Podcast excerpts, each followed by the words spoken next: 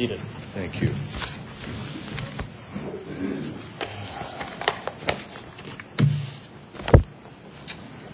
Uh, good morning. First thing I want to say is uh, just a, a thank you from all of us for all the gifts from last Monday and the, the celebration for our 40th anniversary. I, I, I will I will tell you, hang in there. It's financially, it's a good investment. We, we, did well last week. no, it was it was a real blessing. I, I was quite astounded at the amount. Uh, you, well, I'll just tell you, you gave all said and done. Total what you gave us was just under five hundred dollars. So that's that was really sweet. Thank you.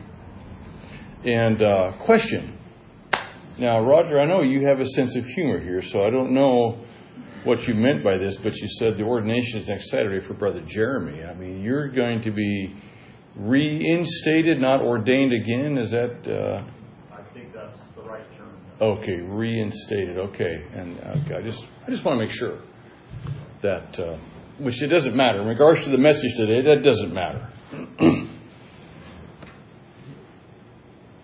the goal after next weekend is that our local church body will have two ordained elders leading out.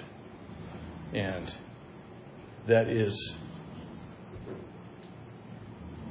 it is a blessing, it is good and it's right, it's biblical. It's putting faith in God's word by following his instruction for the local church body. And I'm convinced he will be honored and he will be blessed and he will smile upon us. I'm convinced of that. And I'm glad for that. Now, I also feel pretty certain, I would say quite certain, that we have two men in the congregation here that are probably shaking in their boots a little bit. And that's okay.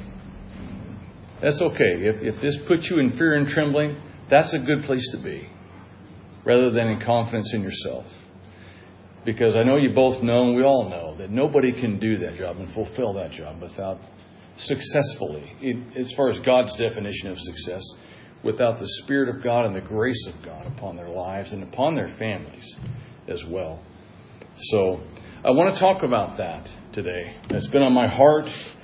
Um, it's not really necessarily a, a, a, little bit of teaching, looking at some scriptures to, to back up the step that we're taking. But then also, I want to share some of out of my own experiences. Uh, and through that, give some warnings and some encouragements. Um, yeah, and we'll get to that. I've got some interesting things to share as far as our journey was concerned. Um, yeah, and we'll just go from there. But uh, anyway, first thing, let's open up our Bibles to Ephesians chapter one. I'm going to we're going to do a little bit of skipping around here as kind of an intro. Ephesians chapter one. I didn't have time to get on the computer and do the, the, the copy and paste thing, so I like copy and paste for especially for a guy that's not very technologically savvy that is pretty handy when you can do that. Put it and you got all your verses right here, but we'll do the old-fashioned way here today. Okay, Ephesians chapter one. I'm going to start at verse 20. Which he wrought in Christ when he raised him from the dead and set him, Christ, at his own right hand in the heavenly places, far above all principality and power and might and dominion and every name that is named, not only in this world, but also in that which is to come. And he hath put all things under his feet and gave him, gave Christ, to be the head over all things to the church, which is his body, the fullness of him that filleth all in all. Christ is the head of the church. Turn over a page or two to Ephesians chapter 5.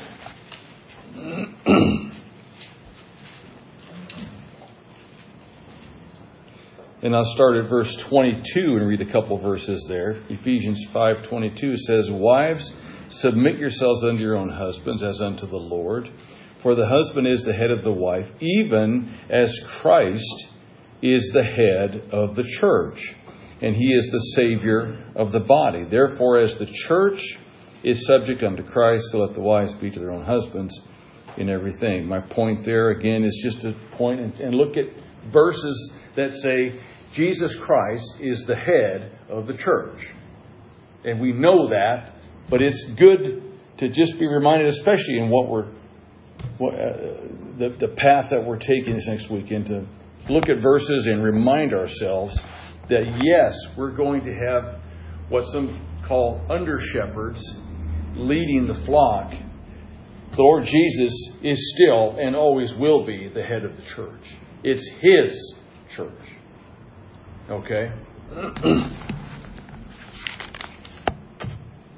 we get the amazing gift of being a part and being welcomed to come into His kingdom and His church. And that is a gift. Colossians, well, I just I just want to take some time to look at verses here to back this all up. Colossians chapter 1. Turn over a couple more pages.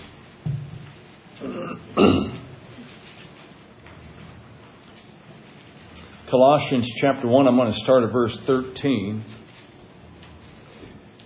Colossians 1:13 who hath delivered us from the power of darkness and hath translated us into the kingdom of his dear son in whom we have redemption through his blood even the forgiveness of sins who is the image of the invisible God the firstborn of every creature. For by him were all things created that are in heaven and that are in earth visible and invisible whether they be thrones or dominions or principalities or powers, all things were created by him and for him. And he is before all things, and by him all things consist. And he is the head of the body, the church, who is the beginning, the firstborn from the dead, that in all things he might have the preeminence. Preeminence being uh, first place. He's first. He rules and reigns. But he is the head of the body, the church. And then all those other things. Uh, just a little sidetrack. A lot of those things, when it says,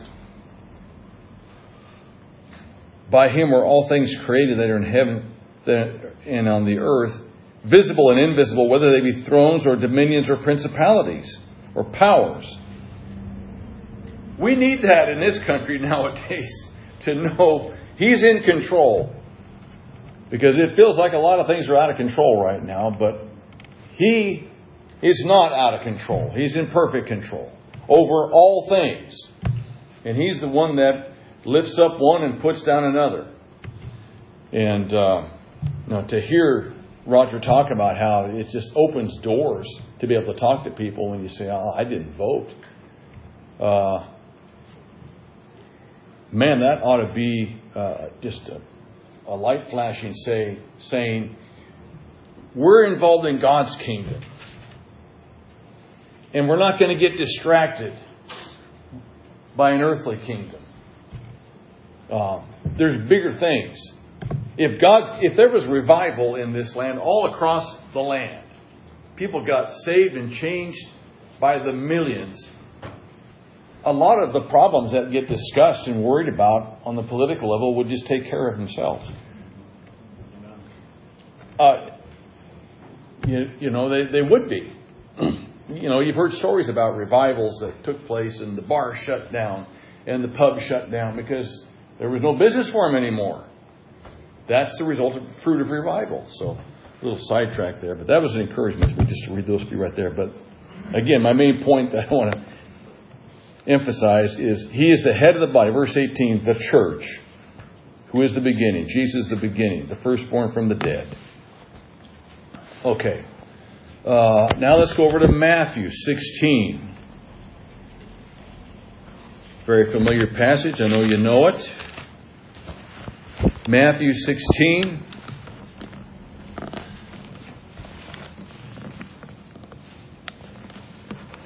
And Jesus famous question Who do people say that I am?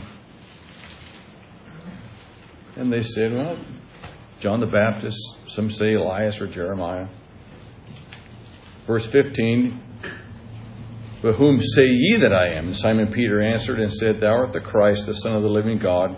And Jesus answered and said unto him, Blessed art thou, Simon Bar Jonah, for flesh and blood hath not revealed it unto thee, but my Father which is in heaven. And I say unto you, Thou art Peter, and upon this rock I will build my church, and the gates of hell shall not prevail against it.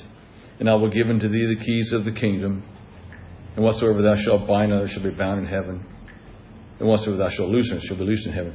Okay, but Jesus made this statement Thou art Peter, and upon this rock. First of all, a little emphasis there. Two different words Peter, Petra, um, and the word rock right there. They're not the same. Okay?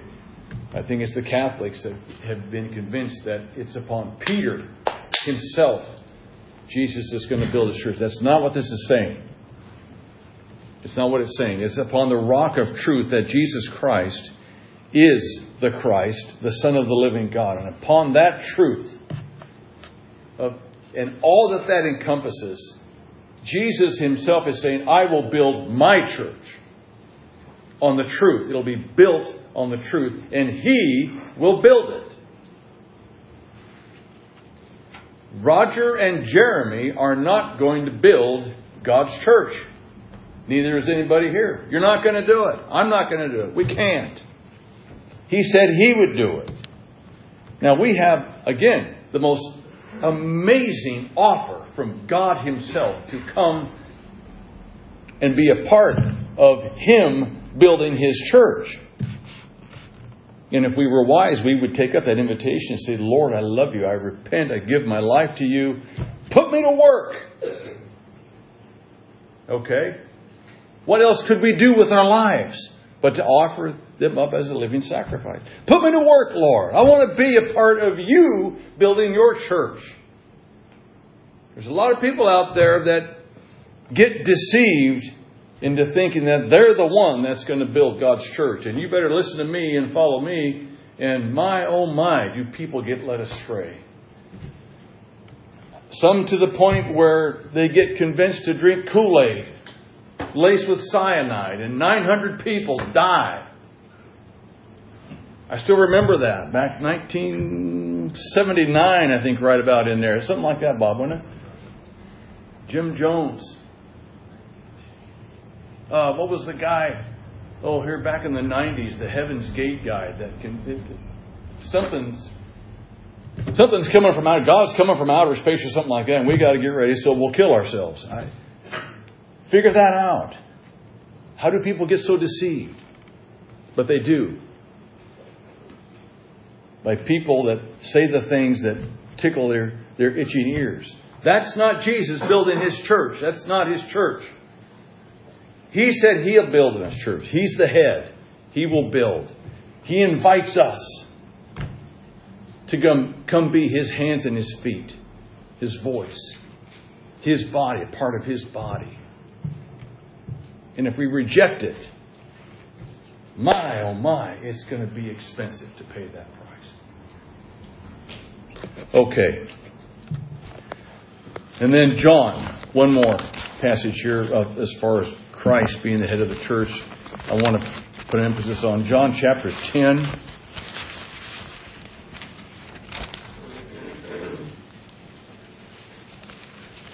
He being the head of the church, but I also just want to bring a verse in that this verse there where he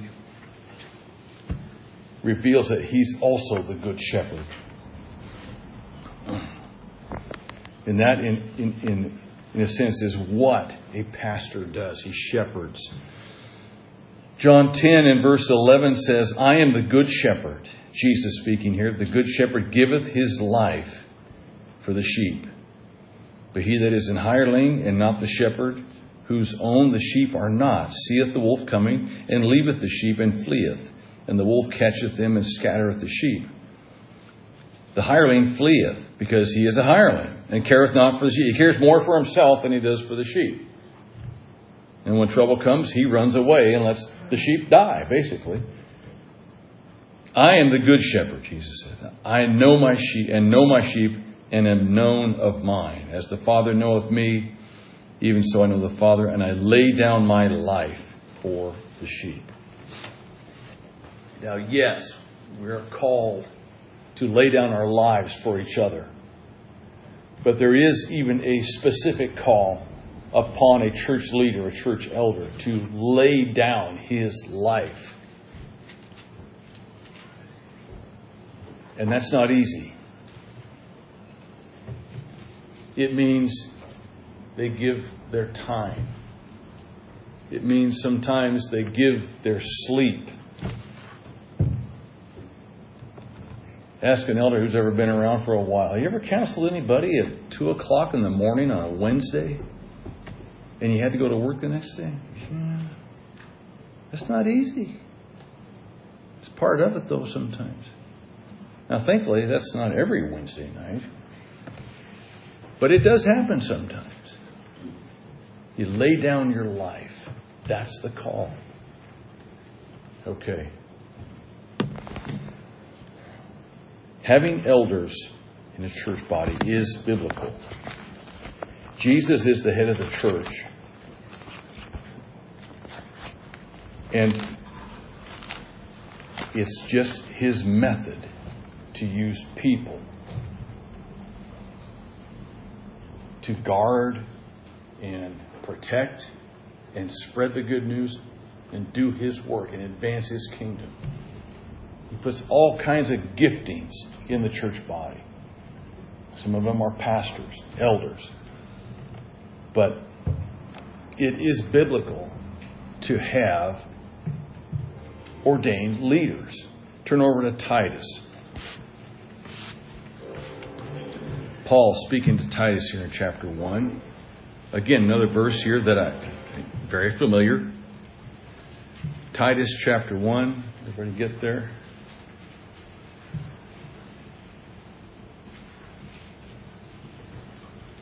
Right at the end of 1st and 2nd Timothy. Before Philemon and Hebrews. Starting at verse 5. Yeah, start at verse 4. Paul himself, writing to Titus, to Titus, mine own son, after the common faith, grace, mercy, and peace from God the Father and the Lord Jesus Christ our Savior. For this cause left I thee in Crete, that thou shouldest set in order the things that are wanting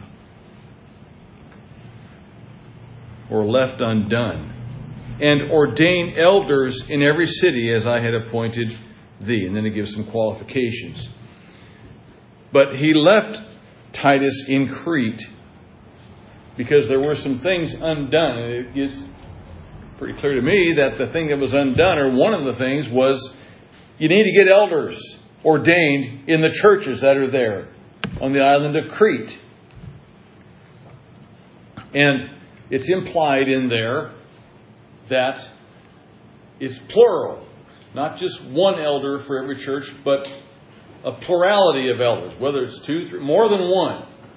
Okay? And that is also biblical. I'm not going to get into that, but it is also biblical to have more than one. And I, Roger, I, my heart is with you 100% when you said, okay, that's fine. I, am I'm okay to get reinstated, but I'm, I'm not doing it by myself again. I was a lone elder for five years. And upon my experience, I had determined that if ever I had the privilege of ordaining other elders in other churches, which that's never happened, and that's okay. I'm okay with that. But if ever that would happen, I would not ordain just one in a local church body. I I learned the hard way.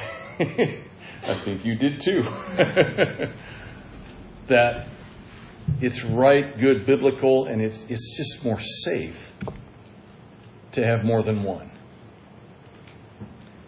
So this is good that we're this is also biblical. We're doing this a biblical way of having more than one. It's going to be right, and it, it, it's going to be good for us as the sheep of this flock. It will be healthy for us. It will be safe for us. It'll be biblical. If it's unbiblical, it's unright. God smiles and has His blessing there. Okay. Now go over to uh, 1 Peter chapter 5.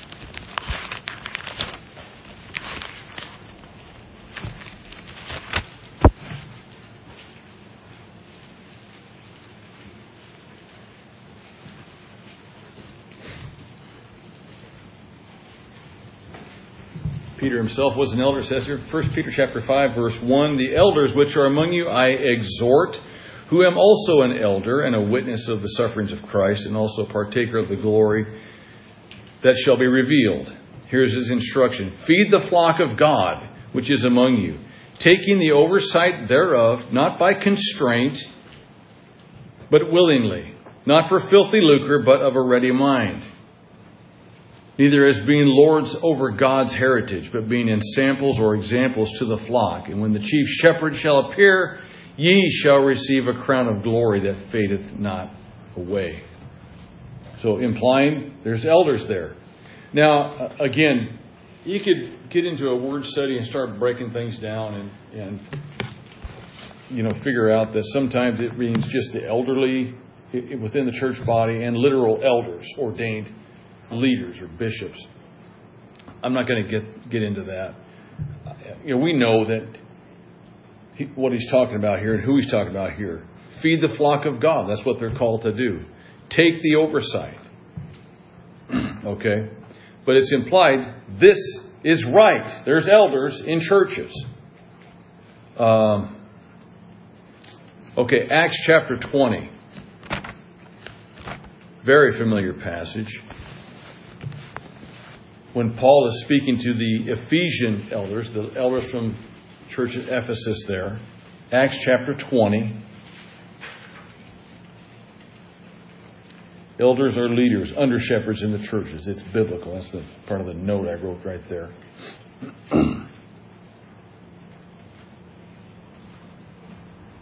so, Acts chapter 20, verse 17 says, And from Miletus he sent to Ephesus and called the elders of the church.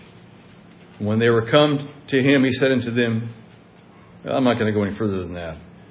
But this is speaking of Paul. He's on his way back to Jerusalem, and he stops in Ephesus, and he wants to sit down with the leaders of the church at Ephesus. He spent a lot of time there at the church there, poured his life out to the people there. And uh, he knows this is his last stop. He's never going to see him again, it says there. And they wept sore, it says there, knowing that this is the last time they were going to see their beloved Paul. And so he's he's got one more thing he wants to tell. Verse 28.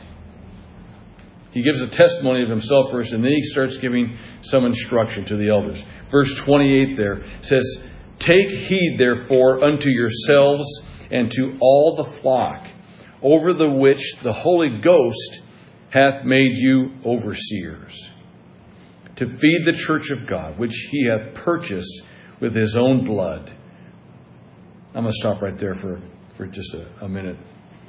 He says, Take heed therefore unto yourselves and to the flock, over the which the Holy Ghost hath made you overseers. The Holy Ghost, God Himself, put these men into leadership. It was right. If God did it, it's right. God put them into leadership and He gave them instruction. Feed the church of God, which He hath purchased with His own blood. For this I know, He says, that after my departing shall grievous wolves enter in among you, not sparing the flock. And also of your own selves shall men arise, speaking perverse things to draw away disciples after them. Okay, I'll stop right there. Um, I have pondered and wondered what went through those guys' minds when Paul said that to them. Of your own selves. I, I thought of the Last Supper when Jesus said, Truly, one of you here, truly, truly, is going to betray me. And they were asking themselves, that had to shake them up. That had to shake these guys up, even of your own selves. What would go through your mind if Brother Mark comes here next weekend and makes that statement to us right here? I know that even amongst you right here, there's going to be, there's going to be some wolves. They're going to speak up. That would shake me pretty hard. Brother, surely you don't mean that, do you? You love us. You care. Don't you trust us? You know. But that's what he said. See, Paul, and I'm going to talk about the enemy here in a little bit. He understood the enemy. He had many, many, many dealings with the enemy. And he knew his tactics. And so he could make bold statements. That would be a shocker. That would set me back. I can tell you that, Mark. I, now, I, I, I'm very confident he's not going to say that. I think he does have confidence in us. We've got a sweet relationship that's just precious. And there's, it's filled with trust. And there, and I will tell you that we have something that's very precious right here. And that is we have trust and faith in each other. I learned the hard way again that when you have a church body of people and there is an amazing amount of mistrust, you cannot be a great force in advancing God's kingdom because nobody trusts each other. I'm not going to work alongside that guy. I don't trust him. It's a tragedy. It's a horrible tragedy. And I thank God that we have faith and trust right here. That is a precious, precious gift. And I would say this let us guard that jealously. Let us guard that jealously. Because uh, the opposite, it wears you out, for one thing. And God doesn't get the honor he deserves, and his kingdom doesn't get advanced like it should, and uh, it's, it's just not good. So, anyway, uh, just to make a, a, a, strong emphasis here on simple truth, I know you all know, but I just wanted to look at some verses to show that Jesus Christ is the head of his church, and a part of that order that he put that he has put into place is to have under shepherds or elders over local church bodies. All right, it is biblical. They teach they feed, they warn, they take oversight, they rule. The one thing that they do, that we read that in 1 Peter, they are an example of Christ to us. All right? And that right there, if a man is truly humble and loves God, we'll put him on his face. Say, God, they're looking to me to be an example. Yeah, we should all have that upon ourselves. But it's a little bit different. Okay? When you're an ordained leader in a church body. Okay.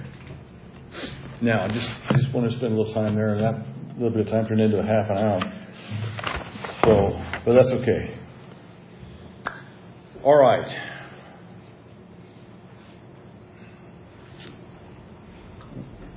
Main part here. Big point there is going to be authority that is going to be put into place. Okay? That's part of what elders have. They are granted authority from God, by God, to be exercised over church body. That's right. That's okay. That's good. We live in a land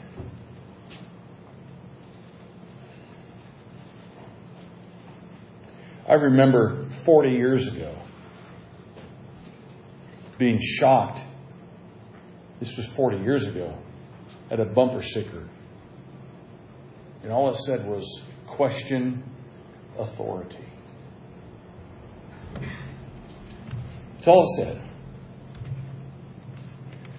Now, you could say, yeah, there's a lot of authority out there that I don't really trust, and I get that. And we are rapidly getting to a place where we will have to take a stand against the authorities out there because when they start asking us to disavow this authority, we say, No, I will not. And if you want to put a bullet in me, go ahead. I will not bow down to you. I bow down to the one who wrote this book. That's the only one. We're getting, we're on the fast track there. Okay? But at the same time, so I, I get that. At the same time, you read a bumper sticker like that, and it says something about our society. It says, uh, it basically says, I question everybody. And I'm not going to do, and nobody can tell me what to do. I'm my own boss. I'm me. I'll submit to no one. That's kind of what I hear as the message from a bumper sticker like that. That is the heart of a rebel. And that person will have no place in the kingdom of God. Because in order to get born again and enter into the kingdom of God, you've got to bow to Him. You, we come to Him on His terms and submit to His authority, acknowledging He is the supreme authority over all heaven and earth. So, when we look ahead and we say there's authority being put into place right here next weekend, for a lot of people, boing, their red flags go up and, and uh, say, oh, no, no, no, no, no, no, no, no. We don't need it. We're fine, just like we are. We're fine. We're fine. We're fine. We're fine. You're fine and proud. And so, therefore, you're not fine. right? Right? And so, um, authority is a good thing.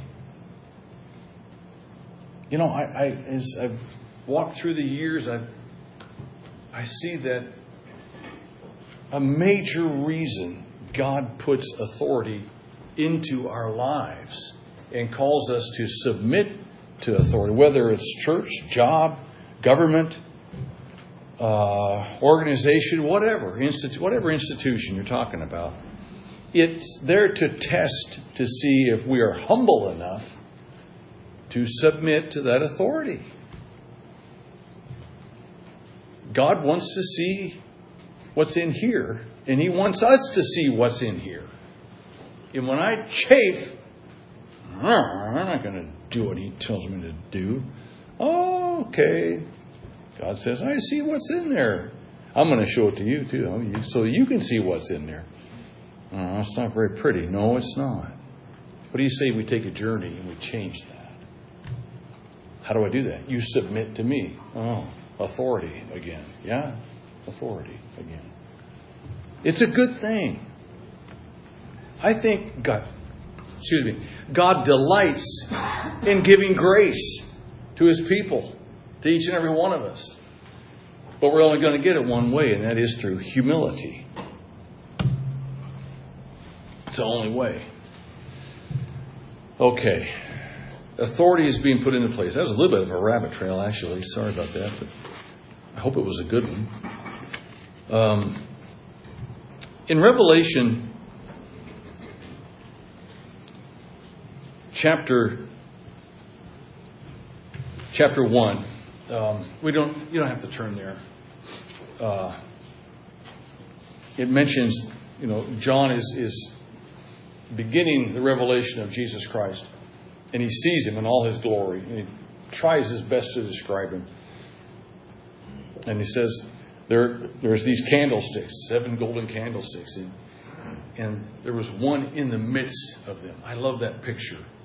These candlesticks. Of course, the candlesticks are the churches, and Jesus is just with them, in the midst of them, walking with them. He's look, and I could just see him, just not not a literal candlestick, but it's, it's given as a picture.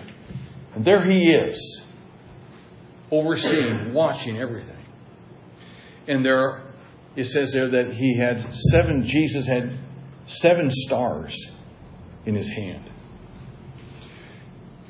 And it later describes the stars as the angels of the churches. Okay? You can go to lots of commentaries, it, but if really, also, if you just step back and, and, and think about it, it's not hard to conclude that he's not talking about a literal angel that has been appointed over these churches. He's talking about the leaders. Okay? Because in the seven letters to the seven churches, he addresses the angels to the angel of the church at Laodicea, Smyrna, Ephesus. okay? And he calls some of them to repent. I don't think Jesus has to call the angels to repent. So it's not hard to figure out that he's the authority is speaking to those in authority. Okay? My boss's name is Eric. And I don't know who his boss is. It's probably Marcus, okay? I think. Anyway, it doesn't matter.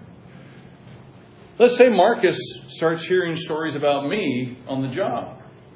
That I'm messing up here and here and here and over there and way down there. Marcus hears this. Who's Marcus going to talk to about me? Who's he going to talk to? Eric. Eric. He's not going to talk to me. He's going to talk to the one in charge of me. Okay? Now, here again, we need to pray for these men because this is kind of. Jesus is going to hold elders accountable. Read 1 Corinthians chapter 3. I'm not going to take the time to go there right now, but it's good. And the, the context there is leaders in the church and their ministry and what gets left behind and what gets burned up. The context there is leaders. Okay. 1 Corinthians chapter 3, take, take a look at that sometime this week. In fact, I would really encourage you to do that in light of next weekend. Um, so, but so the authority, Jesus is speaking to those in authority. Leaders play a tremendous, significant role in the church. They have authority, they have influence. This is good and right, yes, but scary, I wrote down. It is. But again, it's biblical to ordain elders and to have leaders. Uh, they were leaders right from the start in the book of Acts, right off the bat, uh, even before the day of Pentecost. I mean, they're, they're, the disciples and especially Peter, he was just acknowledged. He, he was the leader there, and he spoke up and he preached right off the bat. okay. Authority is being put into place. So, here's a little instruction for us. How are we, as the flock, called to respond to the elders and their authority? Turn to 1 Thessalonians chapter 5. Second question here. First question, first point authority is being put into place. Question How are we as the flock called to respond to the elders of the church? 1 Thessalonians chapter 5.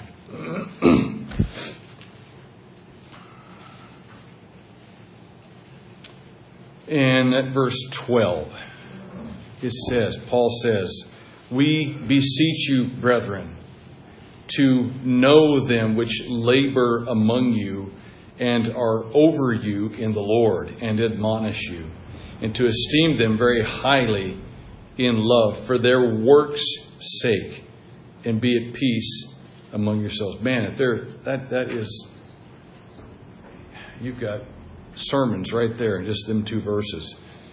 Um, we beseech you, know them. He's telling us. He's not telling the shepherds, now you go get to know all the people. He's telling us, you go get to know them. so much of the time, I think there's been a misunderstanding for so many decades, maybe centuries, that it's up to the leaders, it's up to the pastor to come and go around and meet everybody and get to know the whole flock. Well, uh, uh, a good one's going to do that because he cares and he does want to know. But the instruction here, here is for us, responsibility on us to get to know them, know them. okay? Because so many people get so disillusioned with church because the pastor didn't come see me as many times as I thought he should have over the year. Now, I'm a former elder, so you can see why I get a little bit wound up about that. But uh, it, it's not right to place those kinds of expectations, especially in our circles. These men are still going to hold down their businesses and be overseers. I had a full time job and was an overseer. And to place those kinds of expectations, it's very unfair. Don't do it. Okay? Let's not do that. Let's do our part to show them we support them. That's good and right. And be at peace among yourselves. I got to tell you, a story that just blessed me one time. I had a brother in the church when, when I was when I was an elder back in Cheyenne. And just kind of out of the blue, he, he was telling me about a little rift he had with another brother that he had to go work out. And he did. He said, Yeah, it worked out fine. We had a good talk and all of it. I thought, I didn't even know about it. Nobody came to me and said, Brother Mike, you need to talk to Brother Craig for Brother Dave. No, Dave and Craig, they're men. They can handle things on their own. At least they should be able to. And, and they did. And as an elder, as an overseer, I can't tell you how that blessed me to see, to hear a little story of a couple of brothers that needed to work something out. And they did. And they didn't even need the elder. I say, whoa, that's an encouragement. Okay? Because, again, I will tell you stories again of times where, now, I get it. Sometimes there are issues where you, you need to sit down and we, we need to just have a, a talk and let's, let's try to figure things out. Hurts run deep sometimes, and you can't just say, hey, brother, go fix that problem. Okay, fine. Pastor Roger, I'll go do that. And everything's fine. It, it's deeper than that sometimes. I get that. But at the same time, little stories like that, it makes their job a joy and it makes it easier. And that's what we can do to help make their job easier. okay. Uh, oh boy. Hebrews 13. Pretty please.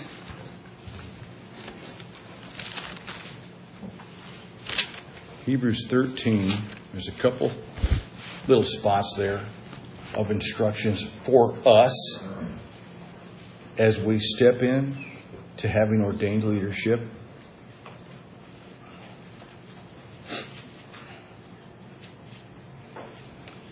First one is uh, verse 7. Remember them which have the rule over you and have spoken unto you the word of God, whose faith follow, considering the end of their conversation. That's a pretty humbling instruction for an elder, even though it's not to the elder. The encouragement to us is remember them that have the rule over us and follow their faith.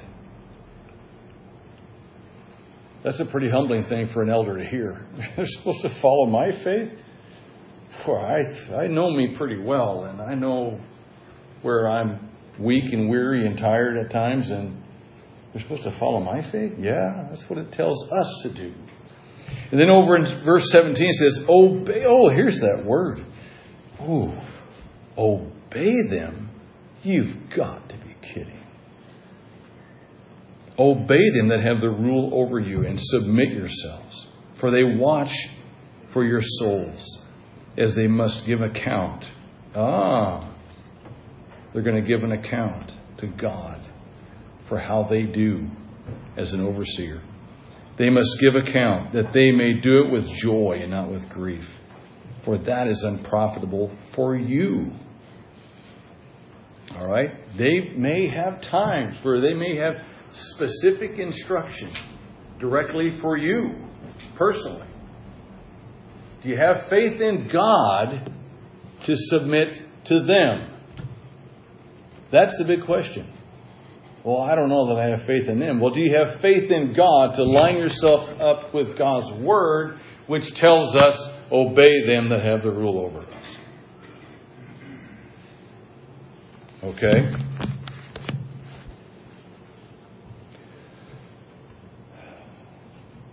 Let's make their job easy.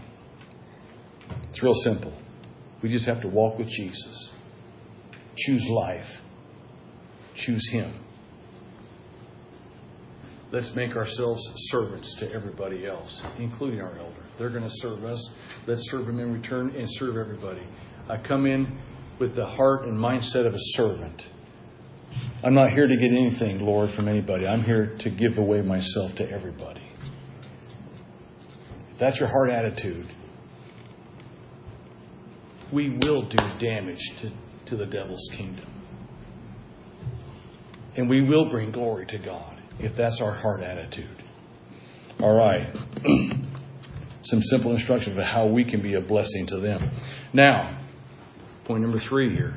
Point number one, we're having authority put into place. Number two, how, how do we as a flock respond to our new elders? Point number three, how will the devil respond? I give you assurance he will respond. He will react. Remember, he despises authority. And any time biblical authority is put into place, he understands. The devil understands it a lot more than we do, I think.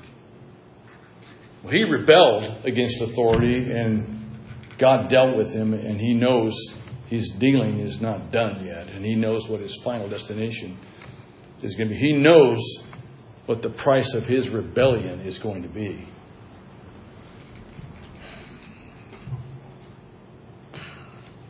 Let's take a look at the characteristics a little bit of the devil. Go to Ezekiel 28. Ezekiel 28 sure probably a lot of you are familiar with this passage here. As we just take a little bit of a look at the character of Lucifer.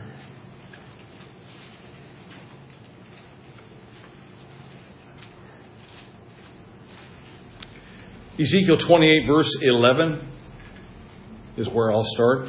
Moreover, the word of the Lord came unto me, saying, Son of man, Take up a lamentation upon the king of Tyrus, and say unto him, Thus saith the Lord God, Thou sealest up the sum full of wisdom and perfect in beauty.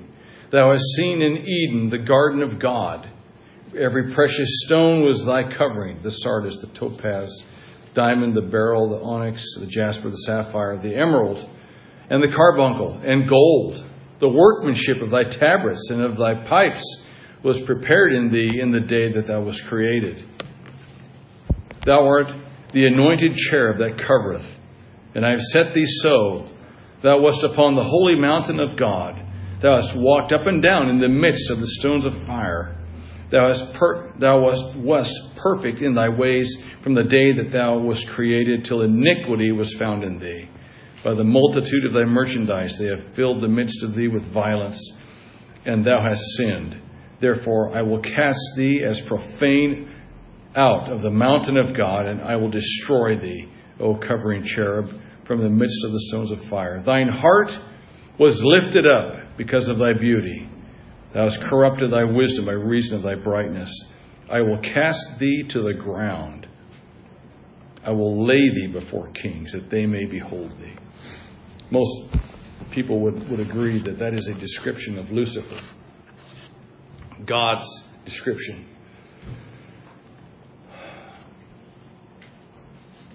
His heart was filled up because of his beauty. Must have been an amazingly beautiful creature when God made him. Probably something we could never even describe. But he let that affect him. His heart was lifted up because of thy beauty. Now go over to Isaiah chapter 14. Another very familiar passage.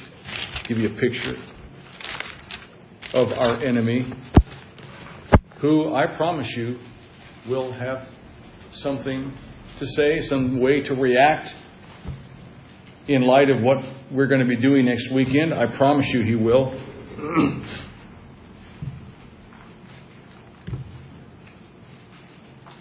uh, Isaiah 14 and verse 12. How art thou fallen from heaven, O Lucifer, son of the morning? How art thou cut down to the ground, which didst weaken the nation? For thou hast said in thine heart, I will ascend into heaven. I will exalt my throne above the stars of God. I will sit also upon the mount of the congregation in the sides of the north. I will ascend above the heights of the clouds. I will be, the ultimate statement, I will be like the Most High. Yet thou shalt be brought down to hell to the sides of the pit. They that see thee shall narrowly look upon thee and consider thee, saying, Is this the man that made the earth to tremble, that did shake kingdoms? I will be like the Most High. He despised his very creator. And God said, You're going to be cut down to the ground. Eventually, you're going to be thrown into the lake of fire, as we read there in Revelation. I can't help it. There's a part of me that hopes we get to see that. Maybe that's this little sadistic part of me, but to see our enemy thrown in to the punishment that he's going to get to deserve forever. Maybe I shouldn't worry about that. I don't, I don't dwell on that. But nevertheless, this is who he is. This is our enemy. Exceedingly proud, rebellious, rebellious against authority. You read there in, in uh, uh, Numbers chapter 16, Korah and Dathan, and there was another guy there that came against Moses, challenged his authority. I'm not going to take the time to read it. I, I was going to, but I don't, I don't, have time. Read it. Read that. November, uh, number 16 and 1 Corinthians 3 this week. But they came against the one that God had chosen and put into place. And Moses had a, a good response. He said, Well, uh, my paraphrase here, we're going to go to God and we'll let Him decide. And God decided. And he, God had something to say. The ground opened up, swallowed everybody up of those families, even their children and their stuff, and closed back up. God sent a message, sent a message that day. Pretty loud one. You don't do this. It's going to cost you. I uh, years ago when we lived in Colorado, Western Colorado, in the mid 90s, late 90s. We attended a, a Calvary Chapel church at that time. Pastor Brad Pyle was his name. Uh, dear brother, loved him dearly, and he had a tender heart. He he had a, a, a pastor's heart. There were things about him that drove me crazy, but I suppose there's things about me that drive others crazy too. So we're even there. But he was a dear man, and uh, he was the pastor there, and he was a part time. He was a part time pastor. He he worked a full time job, and uh, was pastor at the same time. had a, family started coming to church there. This young man, well, young man, about my age, young man, back then, and uh, had a family, and he he'd gone to four years of a Bible college. I don't remember where, and uh, graduated, came out, and started attending this church for a while. Seemed like a nice family. I enjoyed the fellowship with him, and uh, and and Brad and I had a had a, a good friendship. We connected pretty strong there. But this other guy, oh, I think his name was Jim. I think I don't remember. It doesn't matter. This is pretty bold, folks. He came to the pastor of the church and said, I believe the Lord is calling me to be the pastor of this church. He said that to the pastor of that church. Wow. Okay. That's that's pretty bold.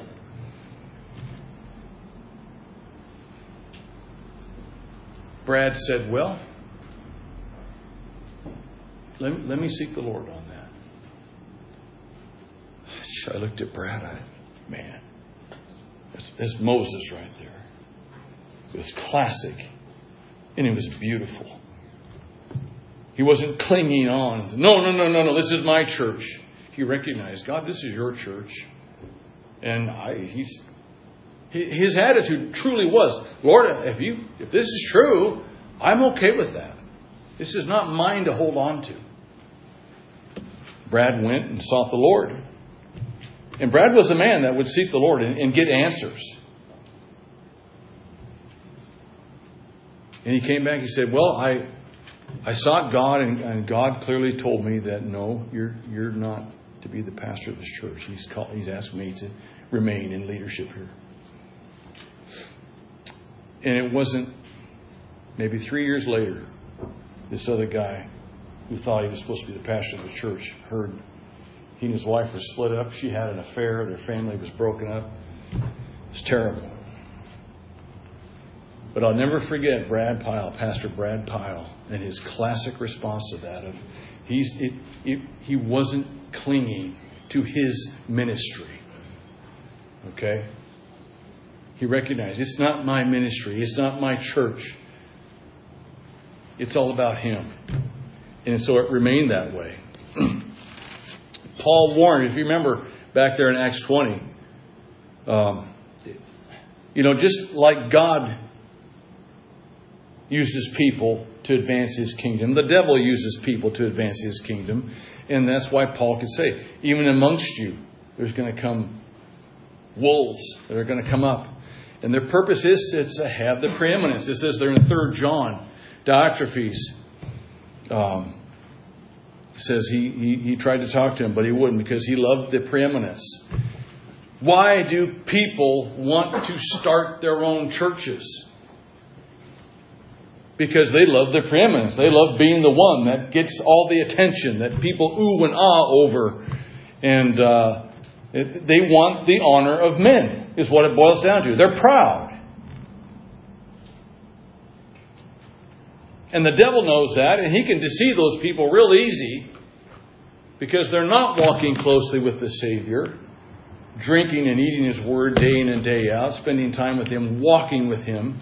They don't know Him. It's all about me in my ministry. And so these are the people that come along, and they'll do whatever they can to lure people away. It's going to be a large part of Jeremy Rogers' job to watch out for those, like a shepherd watches over the flock. They're under shepherds. So our job is to make their job easy, pray for them. The devil will have a response. I remember, I've told you this before. Oh, I'm going to do my best to get to some quickly. Bear with me.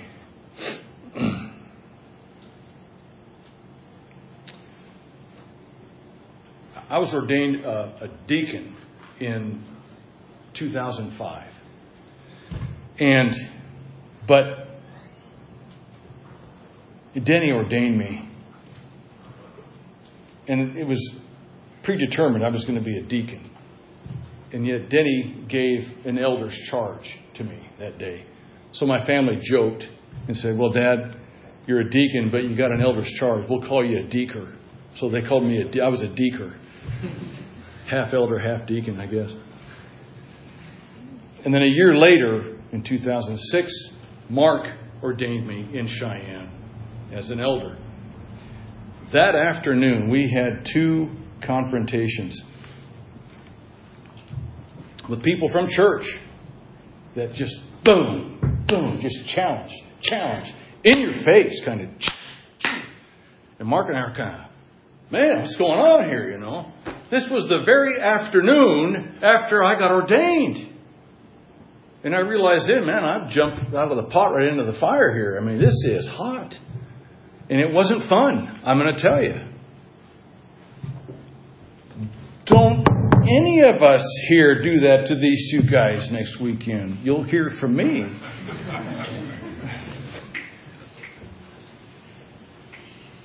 But I remember it was hot.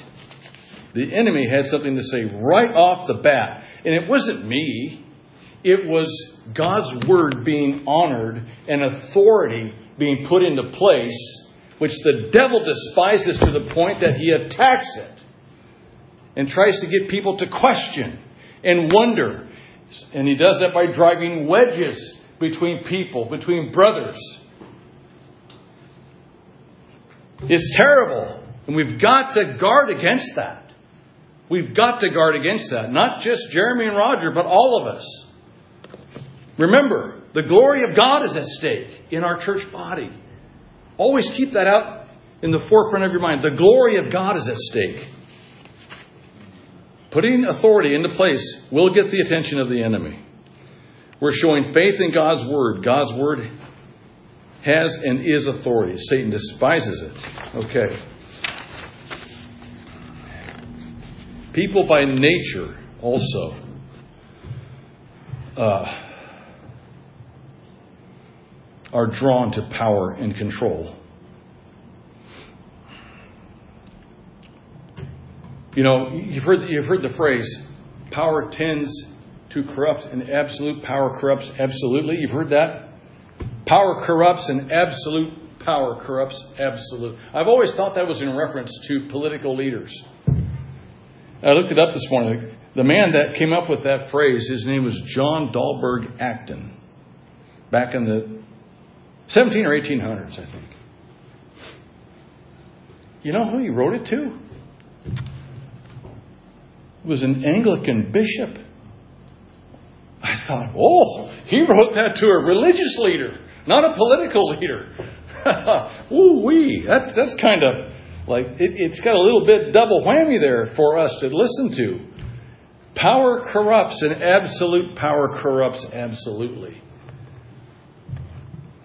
A lot of people in churches, they get hung up on the power, and it corrupts them. Yet, they just can't submit. Okay. About a month. Okay, I told you about the, the very day I got ordained. Now let's step forward about a month. There was uh, there was a little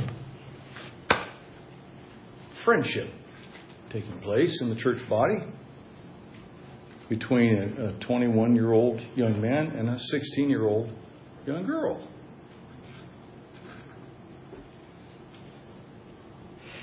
No. I'm being a little facetious. You know that already.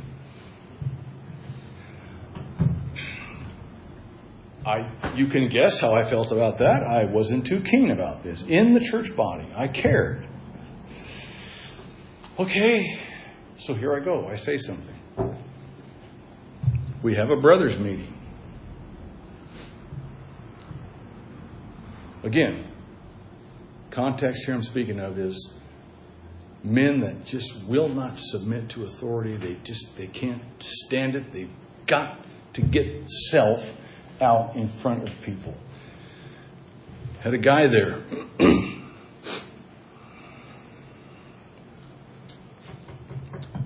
we knew him, but yet he was new in the church. And I told him specific instruction. Okay, just sit tight for about six months. And uh, our, our, our form of membership was pretty loose. I don't recommend it. But it was pretty loose. And I said, just, just sit tight, just listen. Okay, you want to come to our brothers meeting? Okay, fine. But just listen.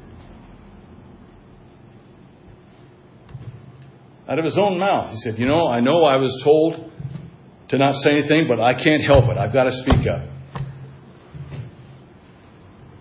He just revealed who he was. And I sat there. It was actually, this may sound kind of funny, it was actually amazing to watch how one man with a rebellious heart could influence others in a meeting like that. And he got wound up and he got emotional. And I could tell there was a wrong spirit that was beginning to take over that meeting.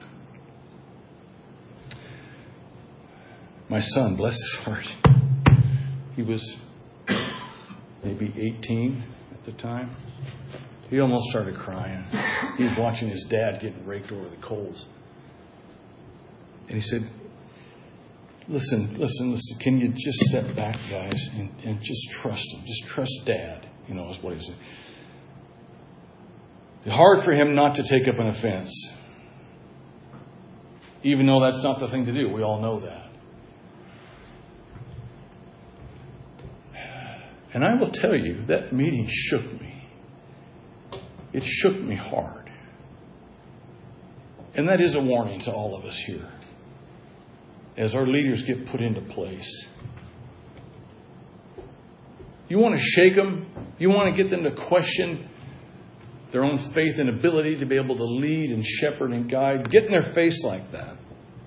It's not right. Now, that man and I are in good terms now. I want you to know that. but there was something wrong with him. I don't know what happened in between time. After seven years of separation, I don't know what happened. Well, he lost his family, for one, I know that. And maybe that's what humbled him. I don't know. But there was something about his spirit that was not right. Gerald Knoll was my co elder some years later. but he would he was in Loveland, Colorado at the time. He would uh, he would come up and try to help us sort through this these issues that we were having. He said it as good as I could say it. He said, "When I'm," he, he said, "Mike, when I'm with this guy, my spirit is at conflict with his." And I got to tell you, that brought relief to me because I realized, okay, I'm not going crazy because mine was the same way. And the way he worded it, I thought, that's perfect. That's exactly what was going on. And here's something that's sobering too. He said that conflict intensifies when his wife is with him. That's a little scary. That's a little humbling. But it shows you the influence that men and women can have in a church body. Don't take that lightly.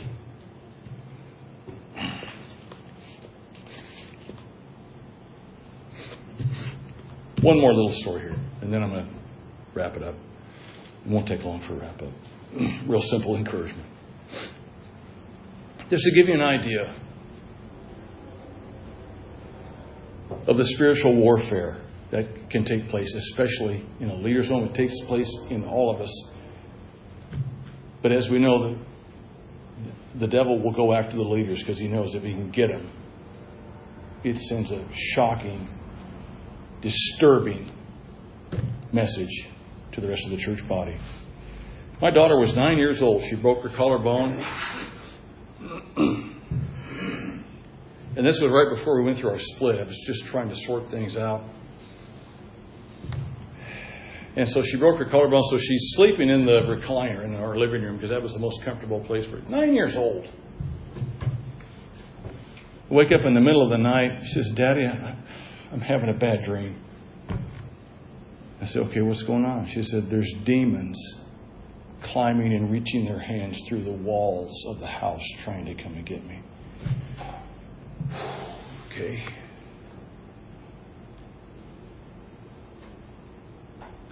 I share that not to scare you, but to give you an idea. That's the kind of attacks that come. Okay? So, we want to do our part. We need to be praying for these, these guys and their families and their wives. Sometimes the job of a pastor's wife is actually harder than the job of a pastor. You know that. We got to pray for them. We got to support them. We got to remember the glory of God is at stake. And yes, the devil will go after enemies. I mean, uh, leaders.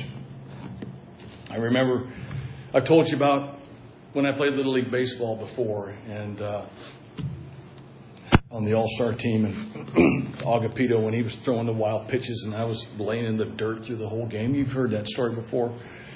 Before that particular game that we won, we played in a tournament in the Dalles, and we had to win four games up there to be able to play this other team, which you know I was catching for Agapito. We won that game and went to went to Portland, and then we got beat. But we went to the Dalles, and our coach, his name was Dick Dick Sowers. He was the dad of one of the one of the main pitchers that we had there. He was a good pitcher. I liked catching for Dick's son. Uh, but Dick was our inspiration. And yet, and try to describe, he could chew us out. And he did sometimes. And we'd respond, okay, coach is chewing on. We better get going here, you know. But we knew he loved us and he cared for us. And we would respond.